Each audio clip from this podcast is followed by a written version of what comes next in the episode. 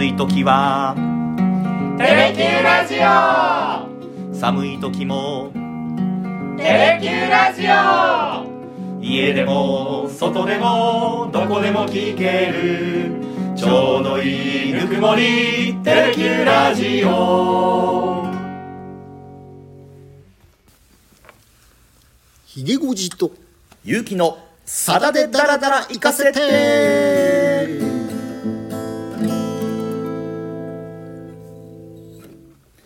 100プラス12回目の放送ということになります。よろしくお願いいたします。よろしくお願いします。よろしくお願いします。じっくり噛み締めるように今日も黒ギターさんにお越しいただいております。失礼いたします。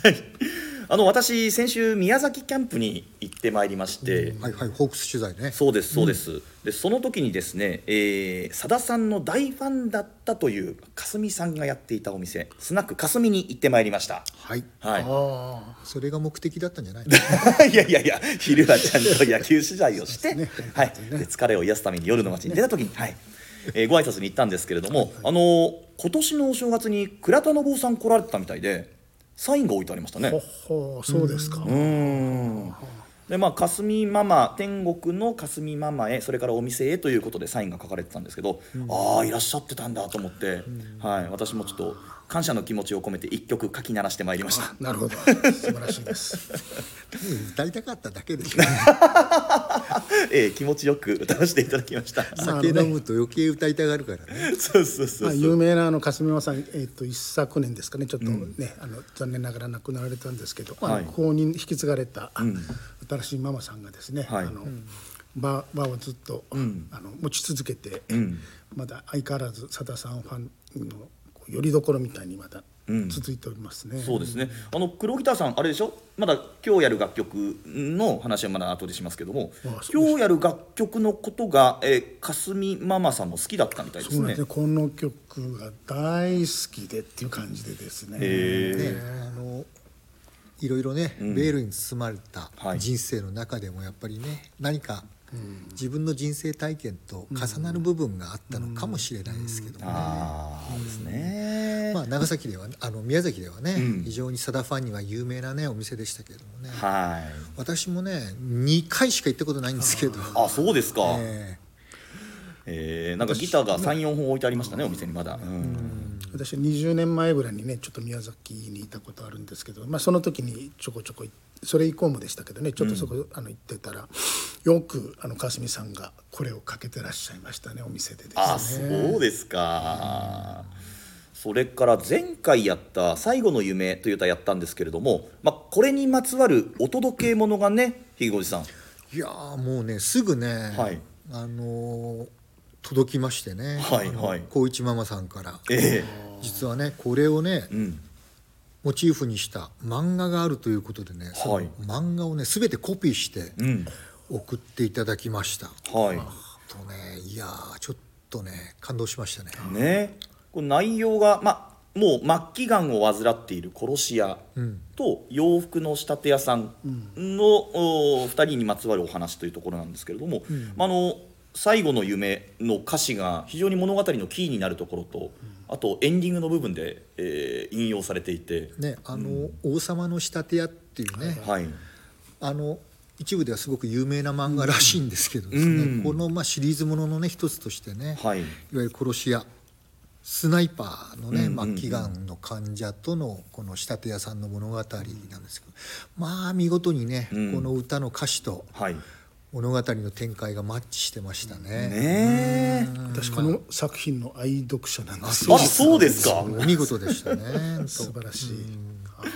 うーん。それからあれですよ。あのお届け物っていうくくりで言うとねおみかんもまたいただいてね。いやいやもう小市真央さんいつもありがとうありがございます。とうございます、ね美味しくいただきました。アルミみかんと、うん。あとねはい。恋物語まで。バレンタインデーのね。チョコと。はい。おバナチョコとバナナあれバナナなんですよね中入ってたのね。あのねう恋ん物語。本当に高価なものをええ。送っていただきまして、はい。美味しくいただかせていただきました。ありがとうございました。いつもすいません。ありがとうございま。す。さあということで、えー今回取り上げる楽曲先ほど少しフライングしてお話ししましたあがちょっとその前にねおうはいはい。ちょっと一つねまた思い出したことがあって。え？前回ね、はい。その いわゆる親不孝通りの話になったじゃないですか。しましたね、あの予備校の話のつながりからね。そうそうそう、はい。それでね親不孝通り。親不孝通りあ親不孝通りっていろいろね思い出してたらえ当時ね、はい。私が書いた短い詩がね あの福岡を代表するタウン誌。えはい。今も有名な雑誌なんですけども、えで今も月刊誌かな？あのシティ情報福岡っていう、はいはい、はいタウン誌が僕の予備校時代にはもうあったんですよ。へえあそんな長い歴史があるんだ。でそこにね、なんかうそういうね、あの作品を投稿するコーナーがあって、えそこにね僕は「親不孝通り」っていう詩を送ったら はい。見事載ったんですよ。ええすごい、うん。あそういうことあったなと思ってその原文の詩をね、はい。そういえばあったなと思って本棚ごそごそしてたら 予備校時代の雑記帳がね 本棚の奥にありました？すごいな歴史を感じるもう色合いになってますねそれね。そそれがね見事にねこうこう残っててね。へあこれだこれだと思ってペラペラめくってたらその詩がねやっぱりね、うん。これ残ってました、え ちょっと朗読してくださいよこれねほんとねすっげえねね青臭いんだけどこの前言ってた、はい。あの通りは親子たちが歩いてるから親子通りになったんだっていうのをそのまんまね詩にしたようなね詩なんですけどじゃあちょっとね、ん。恥ずかしながら、ええ。私が19歳の時に作った詩を読み上げます。親不孝通り。親不孝通りに立ち並ぶ数々のテラスたちは親不孝たちの本当の姿を知らない華やかに彩られた暗室のどこに親不孝を迎える余地があるというのだ。コーヒーとタバコと音楽のどこに息吹を見よというのだ。華やかに彩られた親不孝たちの表情だけを信じてはいけない。本当の親不孝たちはほら今そこにも表通りを力強く歩いているではないか。親不孝通りは決して立ちまる立ち止まるところではない。そう言ってあの足たちは歩いているのだ。青くせえひげごじ少年19歳の頃の作品です。これが載ったわけですよすごいな。シティ情報福岡にね。なんか嬉しかった記憶がね蘇って。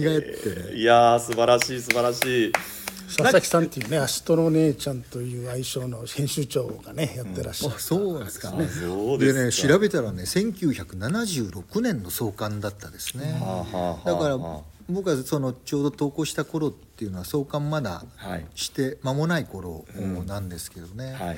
あの頃はね本当に今みたいにネットがない時代だったんで、ええ。やっぱりその例えば映画情報とかね、コンサート情報とか、はい。グルメ情報とか、うん。そういうのっていうのはもうこれに頼りっきりだったんですよね。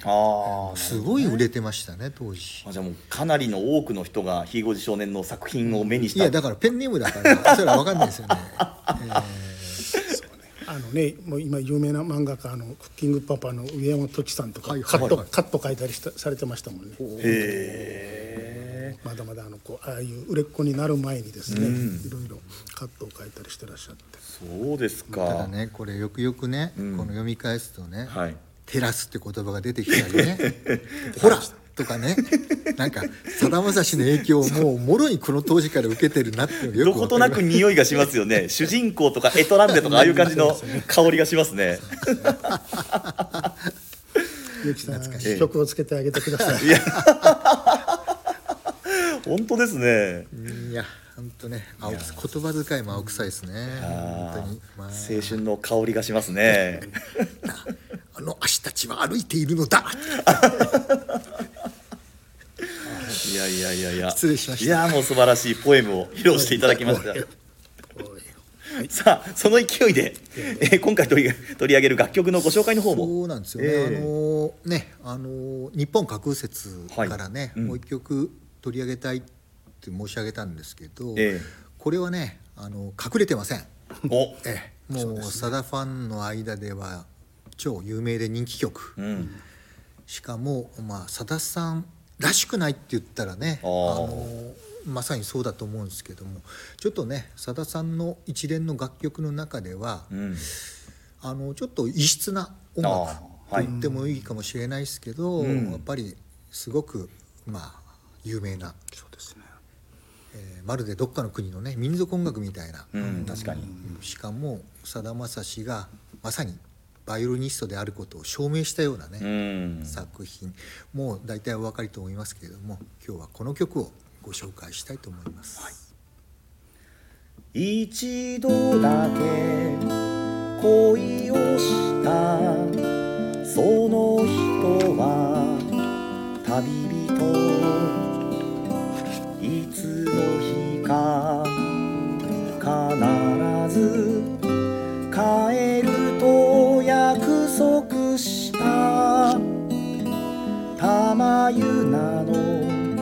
浅い夢と仲間たちは笑った。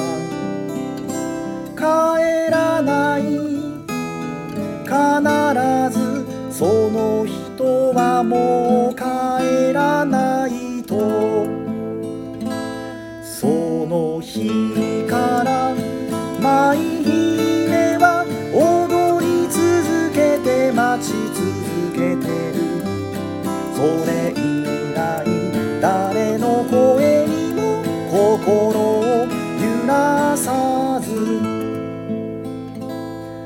まりにも長すぎる時を待ち続けたが何一つ彼女は変わらずに過ごした。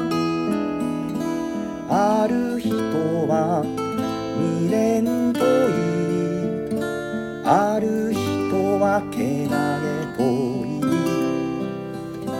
いいつかしら彼女は一途と呼ばれるようになる。どんな日も舞姫は踊り続けて待ち続けて。るあれ以来誰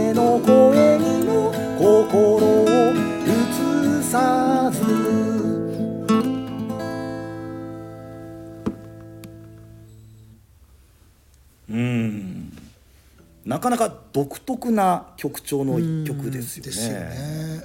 なんかねもうスペインのね、うん。民族音楽をまあ彷彿させるようなね、はい。しかも転調を繰り返しながらね、うん。まあ、ここからものすごい盛り上がりを見せていくんですけれども、はい。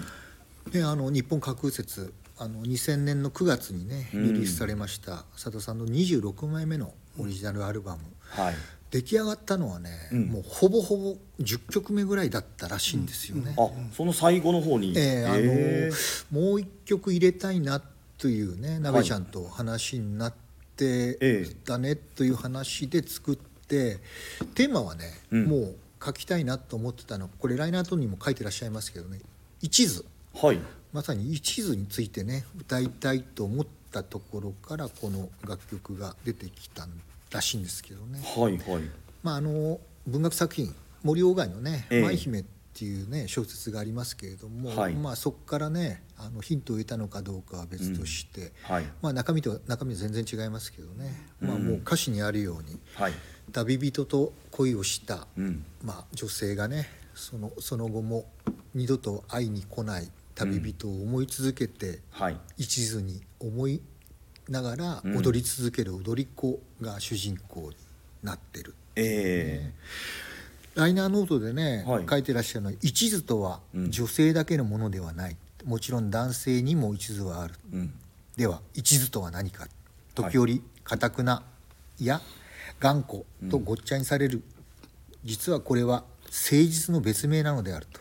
は誠実が生真面目で愛すべき不器用なを伴った時の呼び名であるというね、うん。注釈をつけてらっしゃるんですけどね。あはい。うん。やっぱねその一途な純粋なエネルギーについてね、うん。えーやっぱ歌いたかったっていうところからねはい。一人の、まあ、踊り子さんえをね、えーまあ、主人公にして、えうん。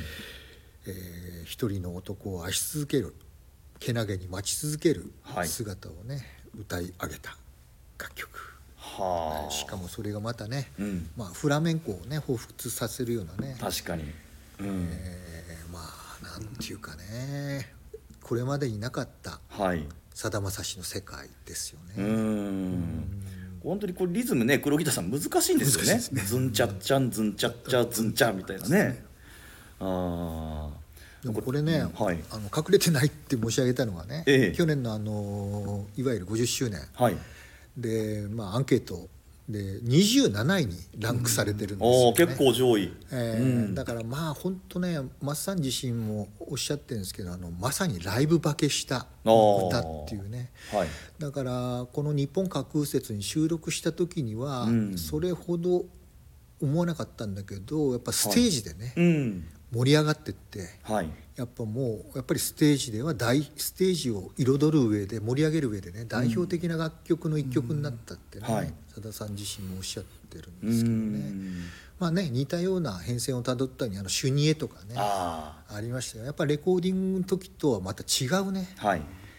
ライブでこそ生きる楽曲っていうかね、うん。そのやっぱ代表的な一曲がこの「舞姫」ですよね。結構ありますよね。さださんってこうステージで歌ってその曲がまあ進化するじゃないけど化けるっていうような曲がね。やっぱね、うん。あのこれやっぱり特にねあのまさに先ほど申し上げたように、はい。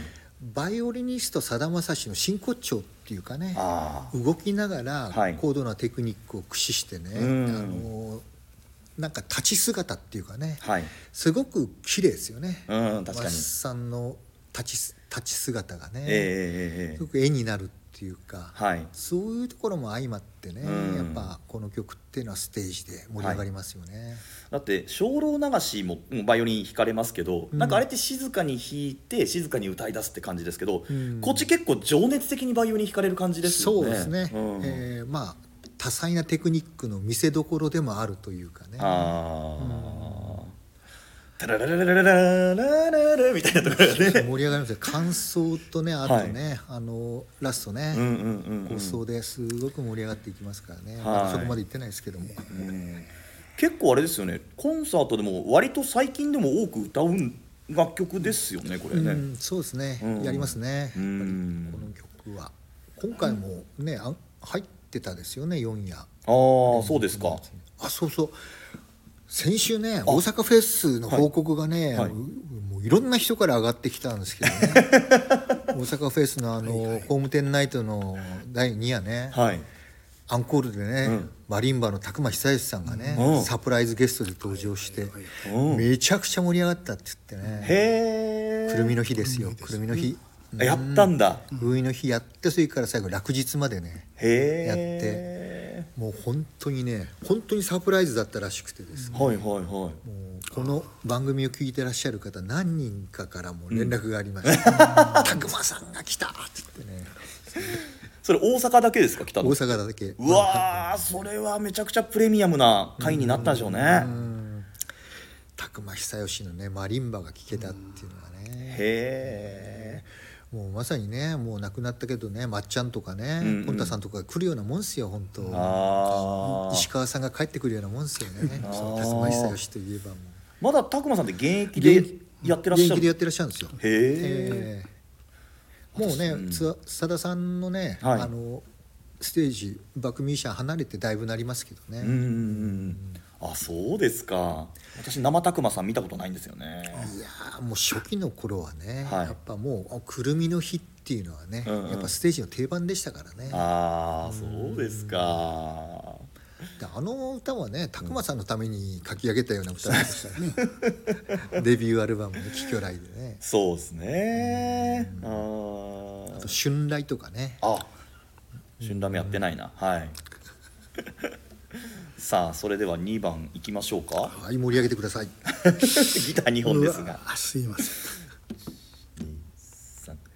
頼まれたわけじゃない。私が好きで待っている。待つことを不幸だと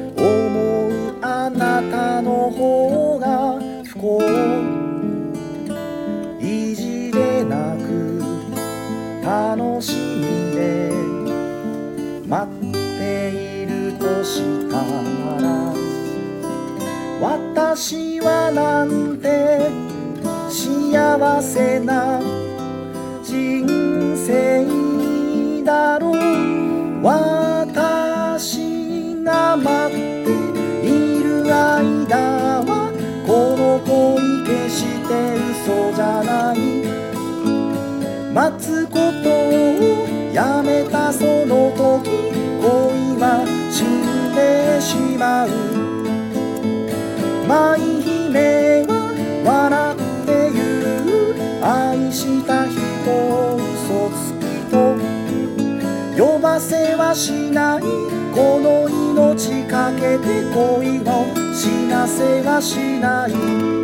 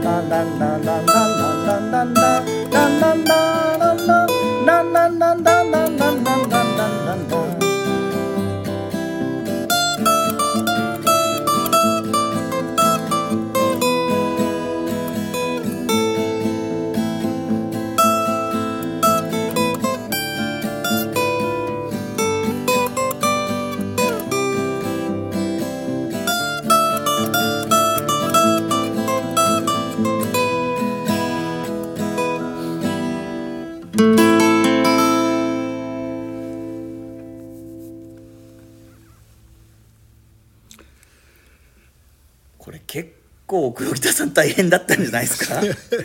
バイオリンパバイオリンートねなかなかなりませんねやっぱりね。なんかあのバイオリンのメロディーをこう拾いましたけどねやっぱねさっき言ったねガララララララーってこうね音階を駆け上がってまた降りてくるみたいなのがもうマッサンもなんかねステップ踏みながらこうね、はいはい。バイオリンを奏でるって感じがあるんだね。すいませんねバイオリニストはちょっとねいやいやいや大したもんですよ。用意できませんでしたすいません。いやいやいやいや。訳ございません。努力賞といいますかもう本当すごい。ね、多分僕ら男には理解できない部分あると思うんですけれど、これね。女性が大好きじゃないですか、その霞のママもそうなようにね、はい。すっごく女性の中にこの歌好きだって人多いんですよね。あかすみさんはねやっぱねもうさださんのこのバイオリン弾く姿がかっこいいのっていうねおっしゃってこうお店でこれかけてですね。あーでのそうですか。ね、スナックでこうあのおつまみ出すあの割り箸をこうパッと割って、はい。であの左手で割り箸をこうあの首のとこに据えて右手をこの弓弓の代わりにしてこうしてさださんの歌に合わせてこう体をねこうリズミカルに揺らしながらですねものすごくこう気持ちよさそうにですね一緒に歌ってらっしゃってですね。そうですか。もうなんか客ももうそれが出ると「おまたかすみさんが!」とか言って、まあ、みんな拍手してですね。もうなんかねもううっとりしてですね。やっぱててなんかねなんかあのああ本当に好きでらっしゃるんだなと思った記憶がありますね。なんかい、ね。い一途な危うさってやっぱり女性って憧れるんですかね。ね。これだってね歌詞の中にもありますけどまあ意地じゃなくて、まあ、まあ戻ってこないのにその楽しみで待ってるとしたら私はなんて幸せな人生だろうって思えるっていうね、あまあねコアなさだファンにとってはねさだまさしへの愛っていうのはそういうもんかもしれないですよね。あそういうそうですね。確かに。うん。だからさださんは私のこと知らないだろうけどもね、私はね生涯あなたを思い続けるっていう意味では、あーなんかそういうなるほど。ファン心理も似てるのかもしれないですけどね。あ私ら男からするとね、まあ、こんな愛っていうのはねなんかねそのあの素晴らしいけどありえないでしょうみたいになんか妙にこう、ね、現実的に考えたりするんですけど、まあ、この前あのひごじさんおっしゃったけどそんなあ日本はもうないのではないかとねさださんのあの心の中頭の中にしかないひょっとしたら架空の国の愛の物語というふうに取れればいいのかなというふうにちょっと解釈してみたりしましたけどね。ね古風で一途な女なんかいねえだろうっていう、いやいやそうじゃねえだろうって待つことを不幸だと思うあなたの方が不幸っていうね。はあ。そういう心理でうん。待ち人を待ち続ける女性がね昔いたしうん。今もきっといるんだというようなね、うん。まさに日本架空説なのかもしれないですけどもね。ああねそういう読み方ですうねん。でマッサンがねこうライナーノートでね、はい。書いてるんですよね。旅人が舞姫を迎えに来たのか来なかったのか、うん。この物物語のその後のことはもちろん作者も知らないがはい。聞き手の人生観によってうん。さまざまな結末が生まれるだろう、うん。どんな風に人を愛しあるいは信じ疑い傷つき傷つけてきたかによっても、うん。その人を大切だと思う心の強さがその持続するエネルギーの根源なのだ。実はこういう心の働きを人々は古くから愛と呼んできたのだ。って言ってねはあ愛とはそれほどに深い、うん。強い大きなエネルギーのことを言う、簡単に口にするのは少しおこがしおこがましいかもしれない。まあそういう書き方をしてらっしゃいますけどね。まあね待ち人がね、来る帰ってくるか来ないかっていうのは問題じゃないっていうかね。うん一途に信じて待つ。はい。そういう心理状態にいる。うん。ことが大切なわけだっていうね。だから踊り続けるエネルギーにもなってんだろうなとは思うんですけどね。あただしそれがねやっぱりなかなか、うん、私はそこまで理解が進まないところがあったっていうか、昔も今も。でもなんとなくこう例えば自分の恋愛の中でこう振られた後もいや自分が好きなだけ好きでいる間は、うん、これは恋してるんだって思うようにしようっていう気持ちは分からんでもないなという気はしますけどね。なるほど。だからこの踊り子もね別にあの、振られたわけじゃないわけですよね、ん。一度だけ恋をしてその人は去ってったわけですよね。あで頼まれたわけじゃないっていうね、待っててくれって言われたわけじゃないわけですよね、ーうん。私が好きで待っているっていうね、うん。意地でなく楽しみで待っているとしたら私はなんて幸せな人生だろうあ私が待っている間はこの恋決して嘘じゃない待つことをやめたその時恋は死んでしまう。ーいやーここね。はまあさだまさしらしいね、うん。表現ですけどもね、はい。まあしかしねこの歌っていうのはね本当にやっぱ本当あのこの後ね、あの女優っていうね、うん。歌も生まれましたけど、はい。やっぱこの舞姫のなんかこうアンサーソングみたいな形になりましたけど、この2曲ぐらいですよね。なんかちょっと異色なあのやっぱりなんかスペインの民族音楽風の音楽で、いはい。なんか一途なね本当に女、このここはねあの踊り子ですけれどもね、うん。女優の一途な生き様も含めてですね、はい。恋愛に一途に生きる女性の姿を描いたっていう意味でもですね、うん。これ旅まあさださんのさっきのライナーノートでもそうですけどこう旅人がもしかしたら、えーもうこの女女性のことを忘れてしまってるかもしれないしもしかしたら亡くなってしまってるかもしれないし、なもしかしたらもしかしたらもうこの女性のことが好きででもなんか事情があって戻れないかもしれないしいつか戻ってくるかもしれないしって、なんかいろいろ考えちゃいますよね。そそういうことを多分コアなマッサンファンはみんな言ってると思うんですよ。うん。いやいやもう死んでるかもしれないわよとかね、いやきっと帰ってきたのよとかね、はい。いろんなこのマッサンがね、うん。ライナーノートに書いてるように、はい。いろんなねこの後の展開っていうのはね、うん。人それぞれはい。いろんな解釈があって面白いですよね。ね。やっぱりこう幸せになってほしいななんてことは思っちゃいますけどね。どうしても。アンケート27位。あザダファン20が27番目にきな方が多い歌ですからね。いやー。確かに結末はねだってその人がねに委ねられてる感じですもんね。ですね。あまあこういう歌多いからですね。今マッサンに聞いてもね、ーはい。作者の俺が分かんねえんだから分かるかとかって言うから なんでしょうね。まだ待ってるんだよってね。おっしゃるかもしれませんね。なるほどということで今日は「舞姫」お送りいたしましたけれどもさあ次回ですがひげおじさんどうしましょうか？そうですね。またちょっと隠れた名曲もう12曲ねちょっとご紹介したいのがあったんで、はい。えーあのね日本架空説からはね、うん。あのちょっとリクエストも来ましたけれども。あそうですね。はい。うん。ちょっとどうするかも含めて、はいまた選考委員会を開いて。そんな大層なもんでもないでしょ？ということでまた来週お会いしましょう。ありがとうございました。ありがとうございました。ありがとうございました。